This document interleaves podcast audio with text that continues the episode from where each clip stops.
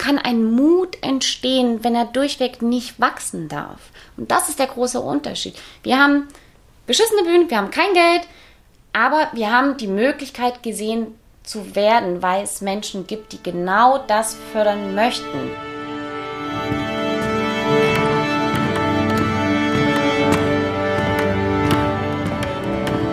So, alle ready? Wir starten die Generalprobe. Bitte auf Position. Herzlich willkommen bei der Generalprobe, einem Podcast für neues Tanzen. Mein Name ist Leon Morelli und wir lernen hier viele Menschen kennen, die das Tanzen zu ihrem Lebensinhalt gemacht haben. Wir wollen hier bei der Generalprobe einen Blick hinter die Kulissen geben, den Blick vom Bühnenrand sozusagen. Was steckt hinter dem Tanzen? Wer steckt hinter den Tänzern und woher kommt diese unbändige Begeisterung? Denn ganz gleich, an welcher Stelle man sich in seinem Leben befindet, wie viel Erfahrung man schon gemacht hat oder welchen Weg man gewählt hat, das Tanzen schafft eine starke Verbindung. Heute spreche ich mit Caroline Gerbex. Sie ist die Initiatorin und Organisatorin von Bandapart. Bandapart ist ein künstlerischer Gestaltungs- und Entwicklungsfreiraum und bietet TänzerInnen, KünstlerInnen und basically jedem, der etwas zeigen will, eine offene Bühne mitten in Berlin. Wir sprechen in dieser Folge über Erwartungen vor und auf der Bühne, über kulturelle Blockaden in Deutschland und über Mut. Diese Folge ist ein wenig länger. Caroline und ich hätten noch stundenlang weitersprechen können. Ich denke, wir werden sie auf jeden Fall bald noch einmal hören wo auch immer du der Generalprobe zuhörst. Wir freuen uns total, dass du dabei bist und wünschen dir viel Spaß mit dieser Folge.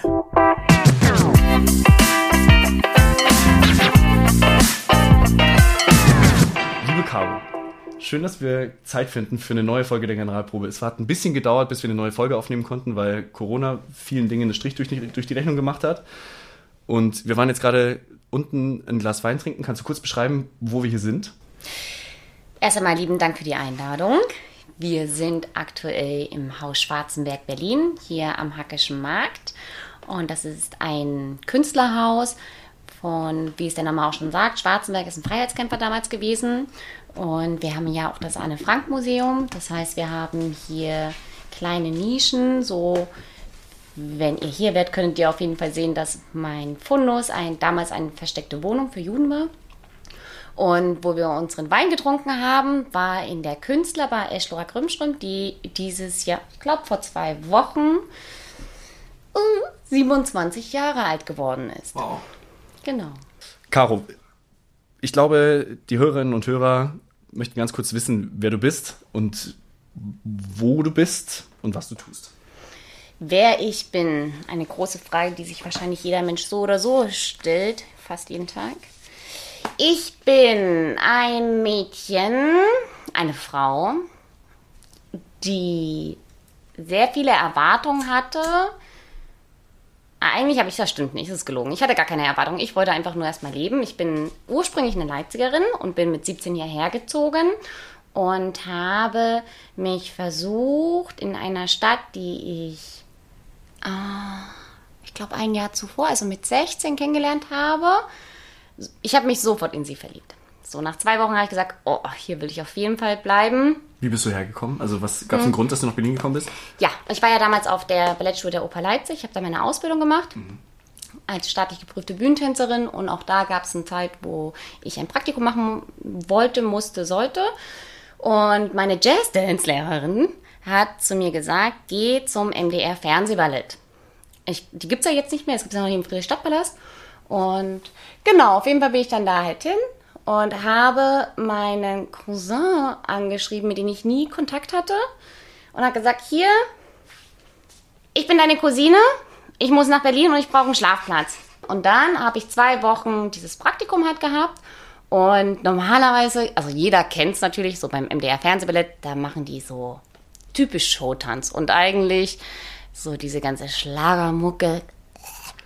Ähm, Dafür waren die halt bekannt. natürlich so diese schöne Reihe, die auch jetzt jeder immer noch beim Friedrichstadtpalast kennt. Die wurde da halt auch vertanzt. Aber in der Zeit, und das ist wirklich nur ein Bruchteil gewesen, dass sie diese ganzen Schlagermucke da vertanzt haben, ähm, haben die ja auch Vorbereitungen für irgendwelche Schifffahrten oder irgendwelche anderen wirklich hochrangigen Shows gehabt. Und genau, da durfte ich dann halt früher morgen immer mit trainieren und dann danach gab es noch die Probe. Und dann bin ich danach halt immer nach Hause und also zu meinem Cousin und nach zwei Wochen musste ich dann zurück, weil das Praktikum vorbei war. Und ich habe zu meiner Mutter gesagt, ich will nach Berlin. Und das ging dann alles ziemlich fix und dann war ich mit 17 halt hier. Genau, und dann habe ich. seitdem bist du hier. Seitdem bin ich hier und ich will auch echt nicht mehr weg. Das merkt man. Nein, nein, ich schimpfe gar nicht über andere, die nicht in Berlin wohnen. Ich schimpfe nur über diejenigen, die nicht. Entweder Menschen lieben Berlin oder sie hassen es. Ich mag nicht diejenigen, die so dazwischen sind oder es nicht zugeben wollen. Aber das ist tendenziell in jedem Thema so. Entweder du bist dafür oder du bist dagegen oder du bist dafür und kannst begründen, warum du vielleicht dagegen wärst. Aber ich möchte, also dieses Zwischending, ich bin ein Mensch, der mag Graustufen sehr. Ich schätze das. Ich mag das, dass jemand nicht sofort die, sagt, wie die eigene Meinung ist und dann total zu ist. Aber ich finde, in Berlin, so kann man ruhig schon zugeben, oder überhaupt in einer Stadt kann man zugeben, oder kann der Mensch zugeben, er mag sie oder er mag sie nicht. Natürlich sind es dann diejenigen, die Berlin nicht mögen. Warum soll ich mich nicht mit denen unterhalten? Ich muss mich auch nicht beweisen. Ich muss die Stadt auch nicht beweisen. nee, natürlich. Ja. Man muss ja keinem was aufzwingen oder irgendwie. Genau. Und Berlin zwingt dir auf jeden Fall was. Entweder du nimmst den Puls ganz an, Genau. Das sagt die Stadt ja schon genug. Ne? entweder du nimmst diesen Puls an oder du lässt es halt sein. Bevor wir jetzt darüber reden, was du in Berlin angefangen hast und was du jetzt gerade in Berlin machst, kannst du dich an den ersten Kontakt zum Tanz erinnern? Weißt du noch, wann, das, wann du deinen ersten Moment hattest, in dem du mit Tanz in Berührung gekommen bist? Und zwar war ich damals vier Jahre alt und das war halt damals auch in Leipzig. Und ich bin zum Tag einer offenen Tür gegangen zu einem Jugendclub, die halt auch Tanz angeboten haben. Lieben Dank, Frau Tennyson. Und genau, und da habe ich angefangen, mich erstmal zu bewegen. Und da war ich, lass mich kurz, sechs, sieben Jahre. Genau, sieben Jahre bin ich dann dort geblieben und sie, die, meine damalige Dozent, Dozentin dort hat dann gesagt, Mensch, Grau, du solltest auf die staatliche gehen. Und ihre zwei Töchter waren bereits auf der staatlichen und dann hat sie mir geholfen, da habe ich die Aufnahmeprüfung gemacht und ich habe sie bestanden. Das war meine erste Berührung mit Tanz.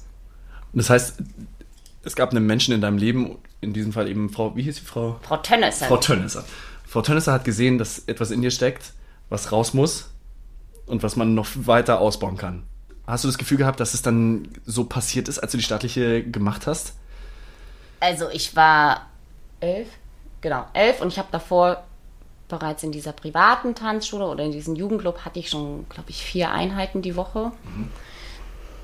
Da habe ich noch gar nicht so viel nach. Das war für mich so eine Selbstverständlichkeit. Und das gehörte zu meinem Leben dazu.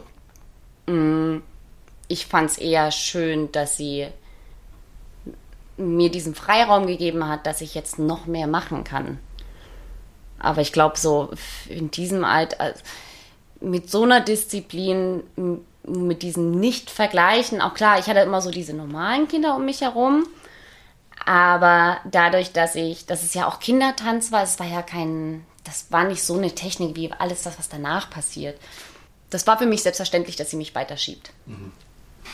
Jetzt, es ist ja total interessant, zu welchem Zeitpunkt Menschen zum Tanz finden, weil es kann ja immer im Leben passieren. Also viele, so wie du, haben schon sehr früh Berührung zum Tanz, mit vier, was sehr früh ist. Und dann begleitet es sie immer so weiter und sie merken, dass es ihnen total gut tut, zu tanzen und sie merken, dass sie sich da sehr ausdrücken können und so eine innere Erfüllung finden. Viele kommen auch total spät zum Tanz. Dadurch, dass du jetzt schon so früh dabei warst, ich weiß nicht, ob du das, ob du das vielleicht so verbalisieren kannst, aber kannst du sagen, was der Tanz für dich damals bedeutet hat? Tanzen ist für mich mein Sprachrohr. Das ist es tatsächlich. Schon immer gewesen. Ich weiß nicht, ob ich das damals schon so ernst so wahrnehmen konnte, aber es war für mich einfacher zu kommunizieren, ohne mich nochmal extra erklären zu müssen. Es war nur dieses eine Mal und dieses eine Mal, da auch jede Bewegung, die in dem Moment entstanden ist, war genau das richtige Wort. Körperlich gesehen. Das heißt, du hattest, du hattest einen Gedanken, den du in deinem Kopf verbalisiert hast. Du hattest die Worte quasi vor deinem inneren Auge und hast sie aber körperlich ausgedrückt, statt hab- sie zu sprechen. Genau, richtig. Ich habe es jetzt eher so gelernt, dadurch, dass ich halt, dass ich mehr getanzt habe oder mich mehr darauf konzentriert habe, wie ich mich ausdrücken kann durch meinen Körper oder durch eine bestimmte Bewegung als verbal. Und natürlich, so mit der normalen Schule, habe ich es natürlich auch gelernt, aber ich habe halt immer wieder mehr mitbekommen. Mit dem Tanzen kriegt der Gegenüber oder der Mensch, der mir gegenüber stand, mehr mit, was ich eigentlich sagen möchte, anstatt mit Hand und Fuß mich zu erklären, wie ich es jetzt zum Beispiel tue, ähm, damit derjenige mich endlich versteht. Und das ist bis heute immer noch der beste Weg, zu, für mich der beste Weg zu kommunizieren. Hast du das heute auch noch manchmal, diese Situationen, wo du einen Gedanken hast, den du viel lieber irgendwie körperlich ausdrücken möchtest, in einem Gespräch zum Beispiel, und dich dann mehr oder weniger dazu zwingen musst, das jetzt zu sagen, weil es halt die akzeptiertere Kommunikationsform ist zwischen Menschen als Bewegungen?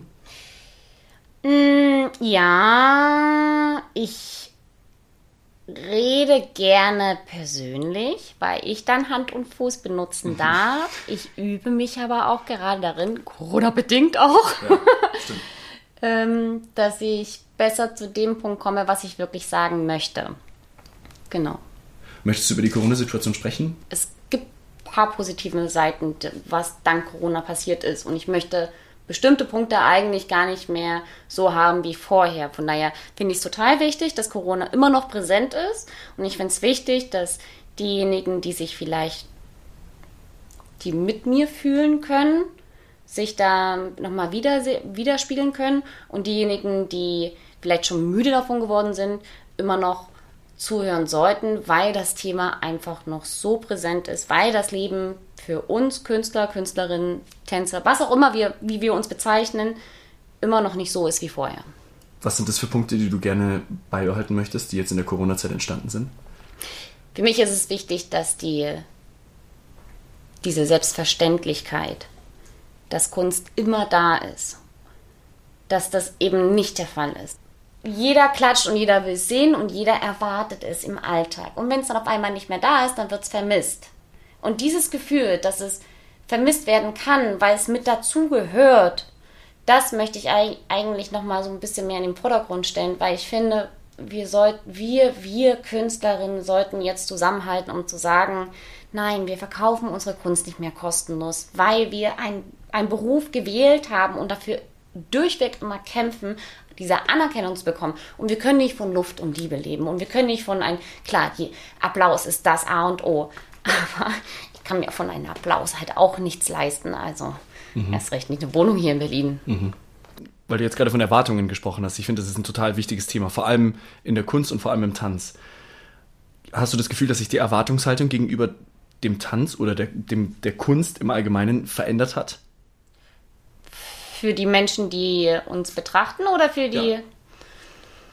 Ja. Das weiß ich gar nicht. Dadurch, dass ich auf der anderen Seite stehe. Also, wenn ich mir Stücke anschaue, finde ich es wichtig, dass sie mit der Zeit gehen, dass sie Corona immer noch präsent halten. Mm. Aber die, wie gesagt, so, ich kann nur von meiner Seite ausreden. Ich habe meine Erwartungen sind, dass die Kunst ernst genommen wird. Also nicht inhaltlich, sondern tatsächlich wirklich finanziell. Ich will noch mal ganz kurz aufs Berlin-Thema zurückkommen. Die Szene unterscheidet sich in meinen Augen sehr stark. Ich bin kein Tänzer, ich bin, ich bin, bin, bin im Publikum, ich betrachte, ich bin Betrachter. Du bist ein Bewegter. Ich bin ein Bewegter. Ich werde bewegt, richtig. Durch diese starke Impulsivität, die die Stadt hat und auch durch die starke Offenheit und die starke kreative Szene, die es hier gibt, welchen Mehrwert, glaubst du, bringt die Stadt dem Tanz? Ich glaube, du hast gerade schon selber gesagt, es ist die Offenheit. Dadurch, dass Berlin so offen ist, lädt sie halt auch jeden, jeden Menschen ein, sich selbst zu präsentieren. Und ich behaupte, kann mich jeder anschimpfen, wenn er möchte, dass die, die Telefonnummer ist in den Shownotes. ich glaube, dass Touristen und Menschen, die hier in Berlin wohnen, manchmal aus Anstand sich die Kunst betrachten, damit sie das vielleicht in, damit sie Berlins, Berlin annehmen. Die Kunst in Berlin ist anders als in, in München. Mhm. Die Kunst in Berlin ist anders als in Leipzig. Und keine Ahnung, lass es noch Hessen sein oder was auch immer. Aber auf jeden Fall hier, du sagst zum Beispiel nicht mehr, dass du nur Tanz machst. Du bist ein, Perf ein Performer. Mhm. So, was ist Performance? Performance kann alles sein. Performance verbindet sämtliche Kunstrichtungen miteinander. Und ich glaube, das ist der Unterschied. Und jetzt komme ich auch mal auf den Punkt. Ich kann nicht über München reden oder über die Tanzszene reden, dazu bin ich zu wenig drin, aber ich sehe schriftlich oder das, was in den Medien ist, immer mehr, dass die, dass München sich tatsächlich immer noch definiert, über welche Richtung oder von welcher Richtung sie etwas zeigen möchten. Ob es jetzt Tanz ist, zeitgenössischer Tanz ist oder ob es Ballett ist oder Flamenco oder hier die, die Berliner Kunst, die ist pur Performance. Da kannst du einfach alles machen. Und ich glaube, das ist so generell halt auch das Ziel. Du, wir müssen, ich sage bewusst wir, wir müssen doch keine Definition mehr abgeben, was wir auf der Bühne zeigen. Wir, das Einzige, was wir sollten, ist ein Statement abgeben. Selbst wenn ich eine ganz normale Showtänzerin bin, dann gebe ich ja in dem Moment auch einen Inhalt ab. Und da ist egal, ob ich mein Bein auf 180 Grad hochsetze oder ob ich einfach nur dastehe und mit den Augen pinsel, aber dann vielleicht eine Verbindung zum, zum Betrachter, zu der Betrachterin halt aufbaue. Das sollte das Ziel sein. Und wie gesagt, ich weiß es nicht, wie es in München ist. Ich glaube nur von dem, was ich so lese, dass da der große Unterschied ist, dass in München eher eine Definition gesucht wird und hier in Berlin eher der Weg dahin ist, brauchen wir nicht. Ich glaube, es hat was mit dem Mut zu tun. Ich glaube, dadurch, dass ich mich als bevor, bevor man bezeichnen darf und ich darf mich überall bewerben an jeder Bühne und ich darf mir auch überall Räume raussuchen und Berlin ist da schon ziemlich offen, dass auf einmal ein, ein Ausstellungsraum dann halt auch eine Bühne sein kann oder lass es irgendeine Außenproduktion sein, alles kann eine Bühne sein. Jeder Berliner oder Berlinerin ist offen, um solche Gestaltungen oder solch, solche Bühnen zu kreieren. Wir brauchen dazu keinen Namen. Dadurch werden die Künstlerinnen hier in Berlin mutiger und diesen Mut nehmen sie mit. Und ich behaupte, dass das in anderen Städten einfach nicht der Fall ist, weil da diese ganzen Möglichkeiten nicht gegeben werden. Das heißt, wenn in, beispielsweise in München so fünf Theaterstädte geboten werden und in Berlin gibt es irgendwie 50, davon sind aber nur fünf wirkliche The Theaterbühnen, ist das erstmal in dem Moment egal. Na und? Ich kann mich doch als Künstlerin, egal, oder als, als Tänzerin mit einer Ausbildung auch auf die Straße stellen. Das ist dann in dem Moment meine Bühne. Und wenn ich da diese Anerkennung bekomme, dann ist das dieser Mut, der bei mir drinne wächst und den setze ich als Vergleich zu jemandem, der von vornherein in einer anderen Stadt, wie beispielsweise München, gebremst wird. Woher soll denn, wie kann ein Mut entstehen, wenn er durchweg nicht wachsen darf? Und das ist der große Unterschied. Wir haben beschissene Bühnen, wir haben kein Geld, aber wir haben die Möglichkeit gesehen zu werden, weil es Menschen gibt, die genau das fördern möchten. Und dadurch wächst diese Kreativität und auch dieser Unterschied zwischen den Menschen, zwischen den kreativen Menschen in dieser Stadt oder in irgendeiner anderen Stadt. Und zwar Leipzig zum Beispiel ist auch extrem gewachsen. Sie sind offener und sie geben mehr Möglichkeiten. Und auch wenn es eine kleine ist, aber es ist nicht, dass ich nach Leipzig zurückziehen würde, aber es ist wirklich eine Vorzeigestadt, wo ich sage, habt ihr echt gut gemacht. Um jetzt darauf zu kommen, was du gesagt hast, eine Bühne geben. Mhm. Du hast eine Bühne gegeben mit dem Projekt, was du hier gestartet hast. Wir sitzen mehr oder weniger, weiß nicht, was es ist, Luftlinie 10, 20, 30 Meter entfernt von deiner Bühne, Bandapar. Erzähl von diesem Projekt. Mhm. Also, Bandapar fing 2011 an. Und zwar Kai, von dem ich ja vorhin schon erzählt habe, mit dem ich das Atelier hier auch teile. Der hatte zu meinem Geburtstag, und das war damals ein Dienstag, eine Überraschung für mich gehabt. Und dann hat er eine Couch vor die Bühne gestellt und der Vorhang war erstmalig zu. Also zumindest nicht so, dass es eine Backstage-Extra-Party ist. Du musst, glaube ich, kurz erklären, welche Bühne. Achso, die Bühne natürlich vom, vom Eschlorak, von unserer Künstlerbahn, weil, wenn der ein oder andere dann doch nicht das Eschlorak kennt, das Eschlorak war damals bekannt als Künstlerinnen-Treff. Mhm. Und da haben sich, so pass mal wieder uns an das Thema an, Menschen getroffen, die vielleicht nicht so viel Geld haben. Deswegen wurden spezielle Cocktails gemacht, die jeder halt kennt, aber die bezahlbar waren. Und gleichzeitig diente es als Rückzugsort und auch als Netzwerk, dass sie einander finden und miteinander reden und neue Projekte machen. Und diese, diese Philosophie habe ich versucht mit Wanderpaar wieder aufzunehmen, was ich damals natürlich noch nicht wusste, weil dieser besagte Dienstag ähm, meine Überraschung war und er saß mit mir auf einer Couch vor dieser mini kleinen Bühne und auf einmal standen da zwei Tänzerinnen, die, äh, ob ich das jetzt mochte oder nicht, ist was anderes. Die haben da einfach mal performt. Und ich habe gedacht, Mann, ey, ich will eigentlich so was immer haben. Und Dienstag der, ich weiß nicht, ob du es weißt, aber man geht ja am, naja, vor Corona ist, sind die Berlinerinnen mittwochs ausgegangen und montags sind sie nach Hause gegangen. Mhm. Dienstag war also der Totentanztag.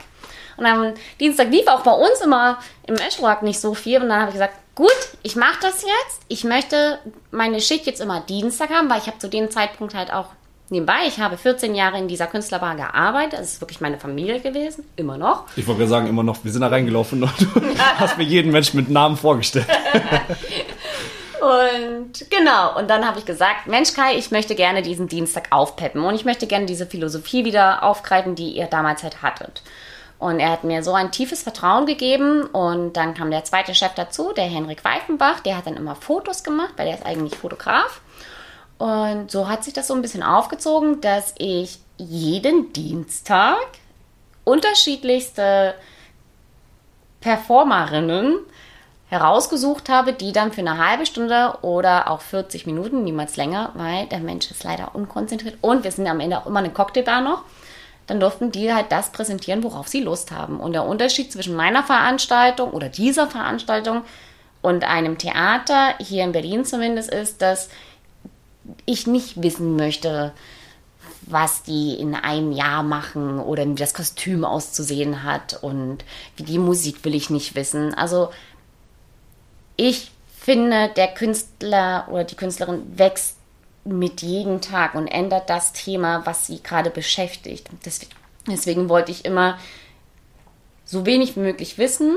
Und wenn mir jemand etwas geschrieben hat, dann habe ich ein bisschen geguckt, so was, er was der Mensch davor gemacht hat. Und dann habe ich ein Bauchgefühl.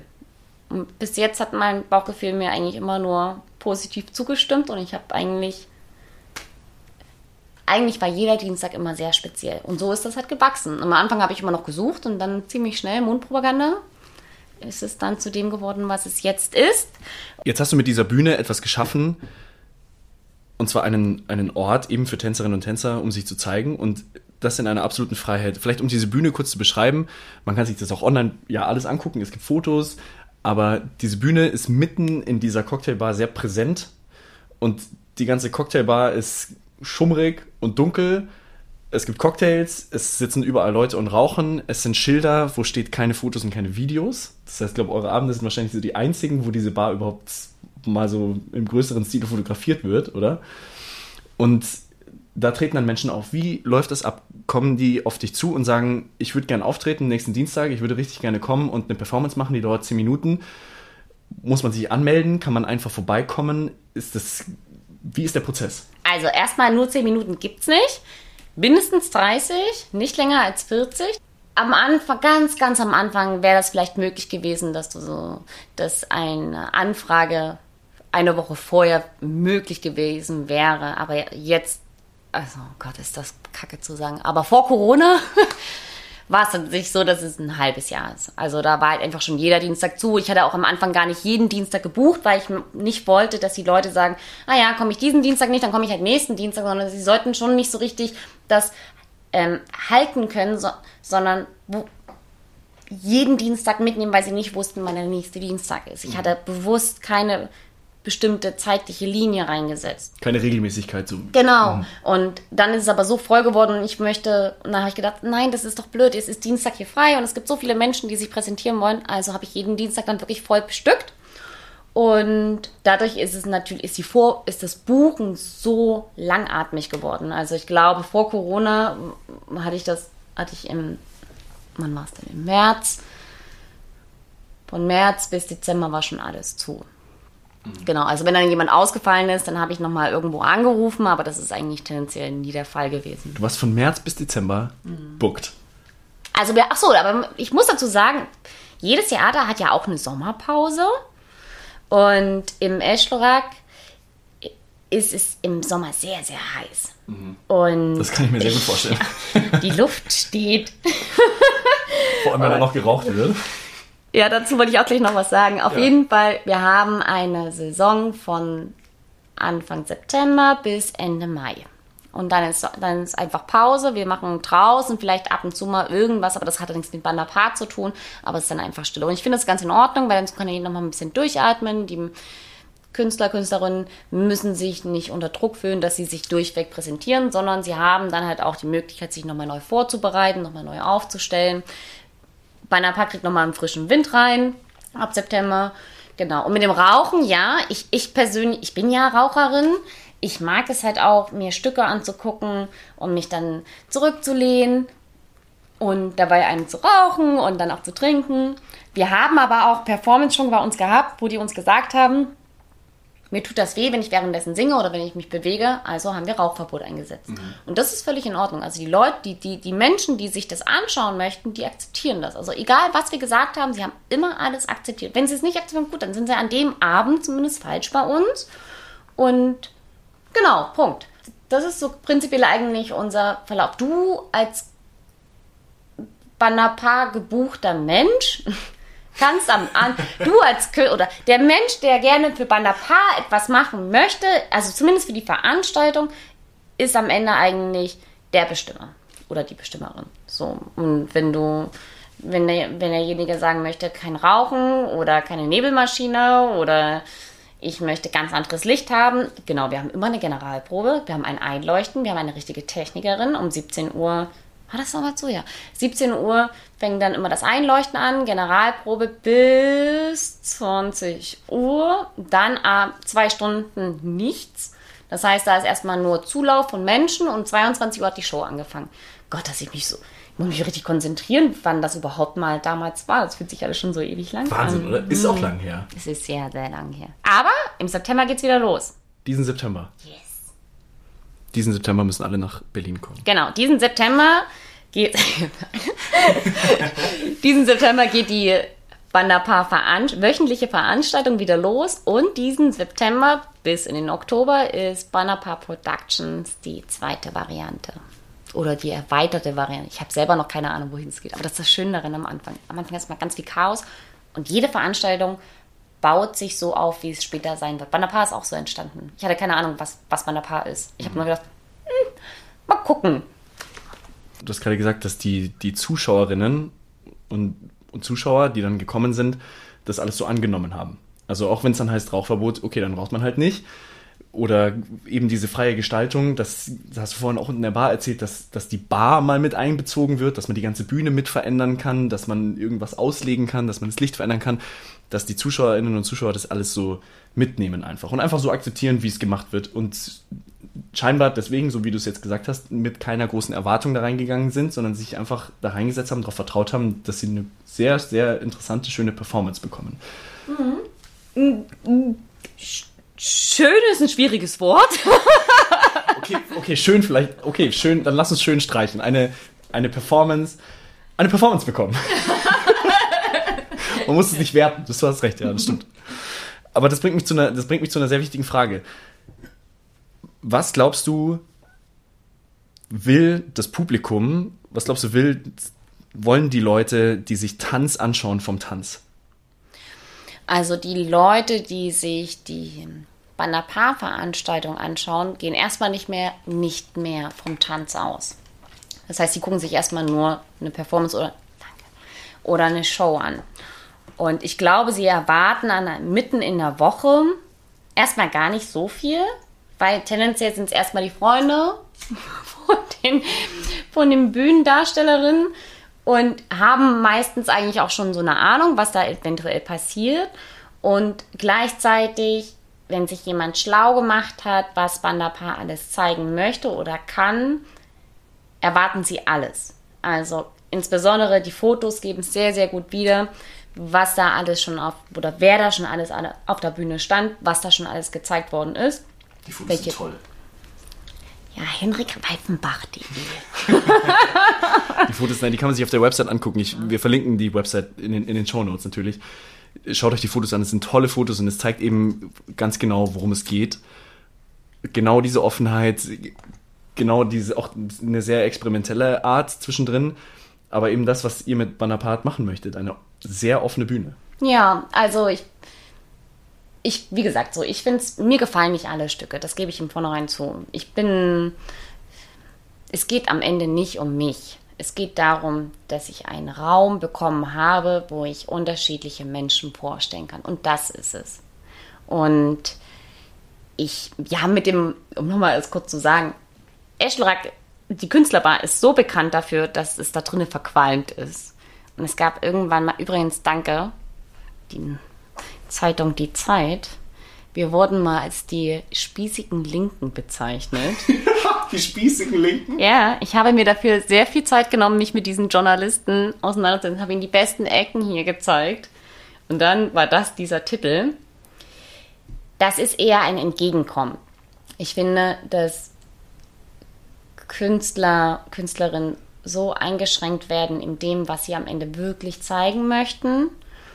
Um, da, da, dass sie eigentlich so runtergeschraubt oder runtergedrückt werden, dass sie gar nicht mehr zu dem sind, wie sie am Anfang mal diesem, äh, diesen, diese Vision hatten. Und das möchte ich ehrlich gesagt mit Banderpaar haben. Und das heißt, der Zuschauer bzw. der Zuschauer, sowohl auch der Darsteller und die Darstellerin, die können ganz groß ihre Vision oben halten. Es gibt niemanden, der sie runterdrückt, weil die Erwartungen gleich null sind, was nicht negativ be bedeutet, sondern eher so, äh, die können machen, was sie wollen. Wenn es für sie in dem Moment sich richtig anfühlt, dann ist es ja eine ganz andere Überzeugungskraft. Wenn ich aber schon vorgebe, ich möchte eigentlich das und das an, an Performance haben, ich möchte eigentlich auch schon so die Anzahl an Menschen sehen auf der Bühne, ich möchte auch hm, ich möchte, dass derjenige dann oder diejenige mindestens 100 Leute in den Laden reinbringt, dann ist der Druck ja schon da. Und, und diese Konzentration auf das, warum sie sich für die Kunst entschieden, warum sie sich für die Bühne entschieden haben,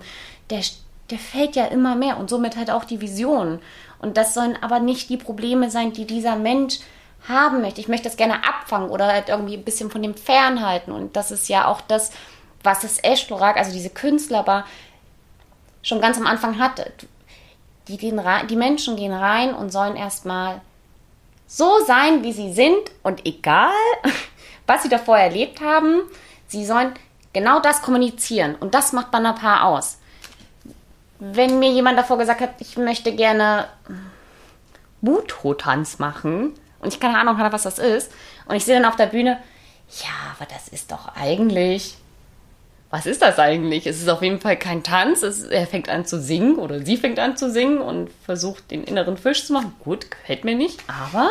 Was ist denn der innere Fisch? Der innere Fisch, das wäre jetzt soweit, was, das müsste ich jetzt vortanzen. Ja. Aber du könntest dir auch einfach vorstellen, dass du eine Wirbelsäule sich von unten nach oben schlängelhaft bewegt bis zum Nacken.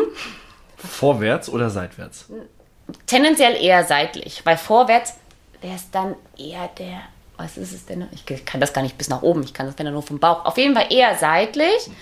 Je nachdem. Auf jeden Fall diese Präsenz, diese Sicherheit, die kriegt ein Mensch nur dann, wenn er diese Unterstützung bekommt. Und das bekommen die Menschen von mir oder von dem Team Bandapa. Hm. Ich weiß schon gar nicht mehr, was deine Frage war. Ich glaube, ich habe sie ziemlich Du hast sie sehr gut okay. beantwortet.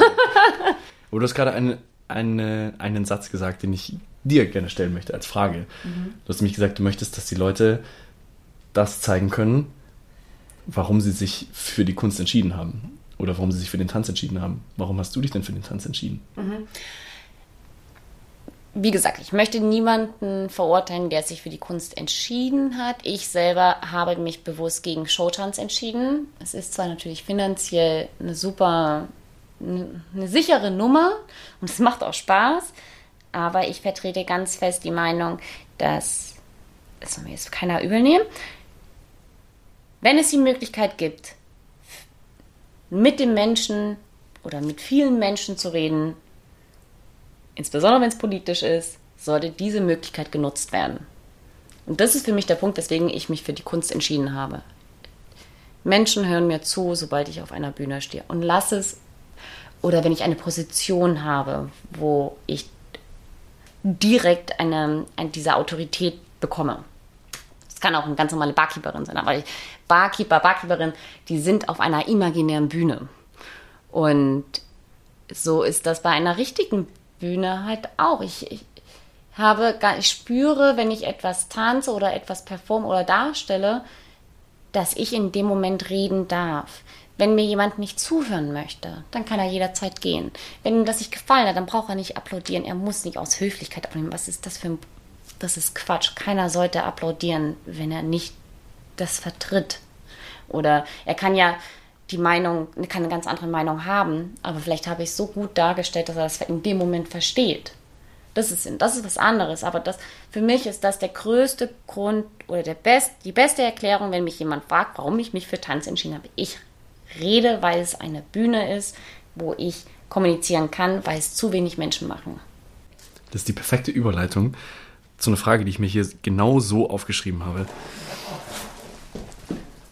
Muss Tanz verstanden werden? Nein. Tanz muss inhaltlich nicht verstanden werden jeder kann was anderes wahrnehmen als das, was ich vielleicht zeigen wollte, aber es muss eine emotionale Bindung geschaffen werden. Das ist das Allerwichtigste. Keiner soll sich dabei blöd fühlen. Ich finde das, ich finde das total wichtig zu, zu beleuchten. Ich habe die Erfahrung sehr oft gemacht, dass ich mir Stücke angeschaut habe, sei es, weil ich durch Zufall im Publikum saß und diese Stücke gesehen habe, oder sei es, weil ich bewusst hingegangen bin und ich bin rausgegangen und war so, ja, okay. Also ich wusste nicht so richtig, was damit anzufangen. Und dann gab es Stücke, die ich mir angeguckt habe, die mich unfassbar gepackt haben, die mich zum Weinen gebracht haben, die mich zum Lachen gebracht haben, die starke Emotionen in mir geweckt haben. Und ich glaube, dass viele Menschen, ich glaube, dass es für viele Menschen beim Tanz oder beim Zuschauen eine große Rolle spielt, zu verstehen. Denn wenn man sich normalerweise auf, hinsetzt und auf eine Bühne schaut, steht jemand oben und spricht und man hört Worte und kann diese Worte verarbeiten und es steckt eine eine verbalisierte Aussage dahinter oder es ist ein Theaterstück, auch da wird verbalisiert. Also auf Bühnen finden sehr oft Dinge statt, die durch Verbalisierungen das Publikum erreichen und eine Aussage treffen. Und das ist beim Tanz sehr anders, mhm. weil es eine rein körperliche Darstellung ist. Natürlich gibt es da auch Worte, ausgesprochene Worte. Es gibt Musik, es gibt Licht, es ist ein Gesamtkunstwerk, was ja eine Aussage trifft. Aber ich habe das Gefühl, dass viele Menschen Tanz oft nicht so ganz greifen können oder nicht so ganz verstehen können. Deswegen ist diese Frage, glaube ich, so wichtig, ob Tanz den Anspruch hat, ans Publikum verstanden zu werden. Ich glaube, erstmal sollte jeder Zuschauer, jeder Zuschauerin weg, diesen Druck wegnehmen. Es muss nicht verstanden werden. Und wenn du dich mehr, wenn du dich mehr darauf konzentrierst, welche Musik zum Beispiel beim Tanz benutzt wird, ich habe in meiner Ausbildung gelernt, ich soll keine Texte in Musiken mitverwenden. Keine Melodien, die, ähm, keine Kultmusik oder so. Weil jeder Mensch tendenziell damit irgendwas verbindet. Mhm. Und ich. Also komplett textfreie Musik. Bestenfalls. Also so arbeite ich halt auch. Außer ich will was bestimmt, eine bestimmte Emotion unbedingt erreichen, dass derjenige, der mich betrachtet, das halt auch empfindet.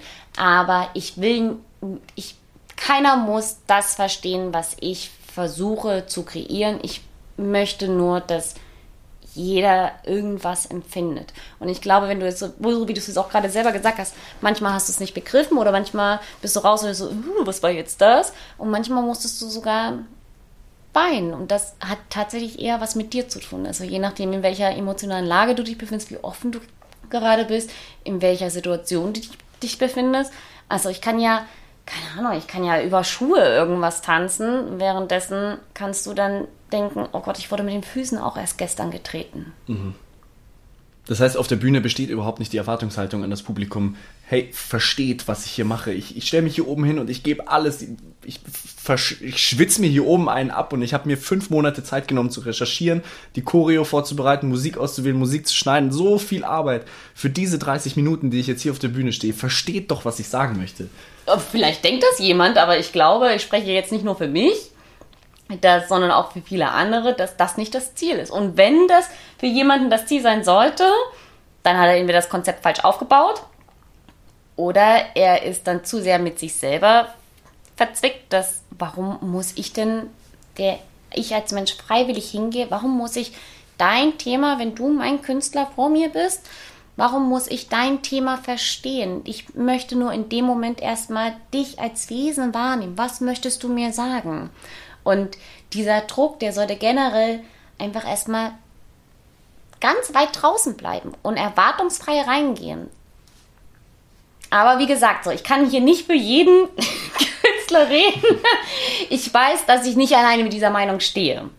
Aber wir sind ja, keine Ahnung, wie viele Menschen sich als Künstler, Künstlerin beschimpfen. Ich finde, wie jemand, der gerade von sich gesagt hat, dass du nicht so stark bist mit Worten, hast du das gerade unfassbar gut ausgesprochen. Wir haben in der Generalprobe einen kleinen Brauch. Und zwar stehen auf diesen Karten drei Fragen. Und wir werden diese Karten nacheinander, du ziehst jetzt einfach Fragen und versuchst sie zu beantworten. Kann ich davon nochmal pinkeln gehen? Na klar, bitte.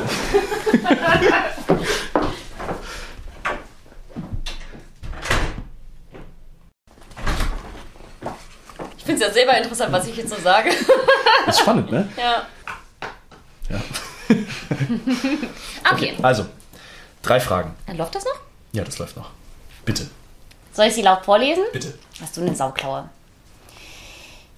Welche Chancen eröffnet der Tanz gerade? Ich finde, dass dieses Wort gerade gestrichen werden könnte, denn das ist völlig egal.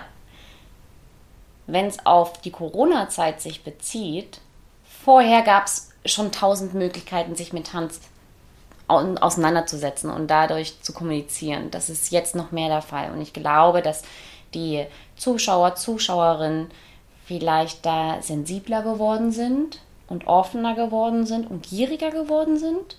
Gieriger? Ja, also insbesondere jetzt geht es ja gerade wieder los. Im zwischen September bis November war es ja wieder nur.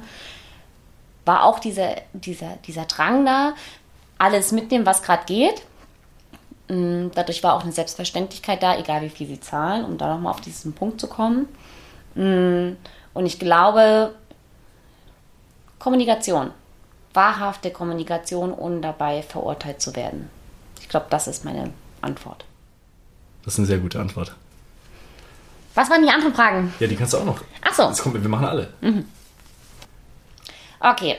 Meine zweite Frage ist, und ich sage bewusst ist die zweite, weil es soll schon, so wie alles kommt, so soll es auch sein. Was sucht das Publikum im Tanz? Verbindung. Verbindung bedeutet Vertrauen, bedeutet das Gefühl, gehört und verstanden zu werden, egal ob es am Ende verstanden wird oder nicht. Das Gefühl, gehört zu werden, wahrgenommen zu werden und vielleicht auch einfach mal so eine gewisse Akzeptanz wieder zu spüren. Okay, letzte.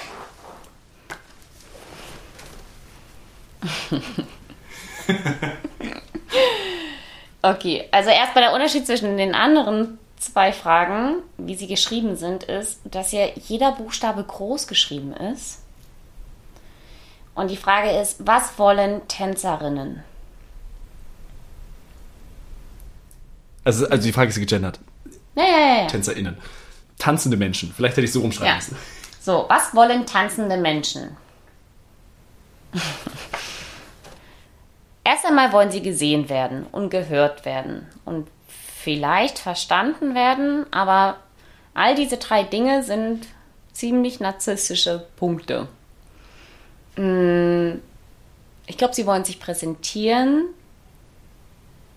um das wiederzugeben, wofür sie stehen, wofür sie hart gearbeitet haben, sich immer wieder, nicht alle, aber vielleicht viele, sich erklären mussten.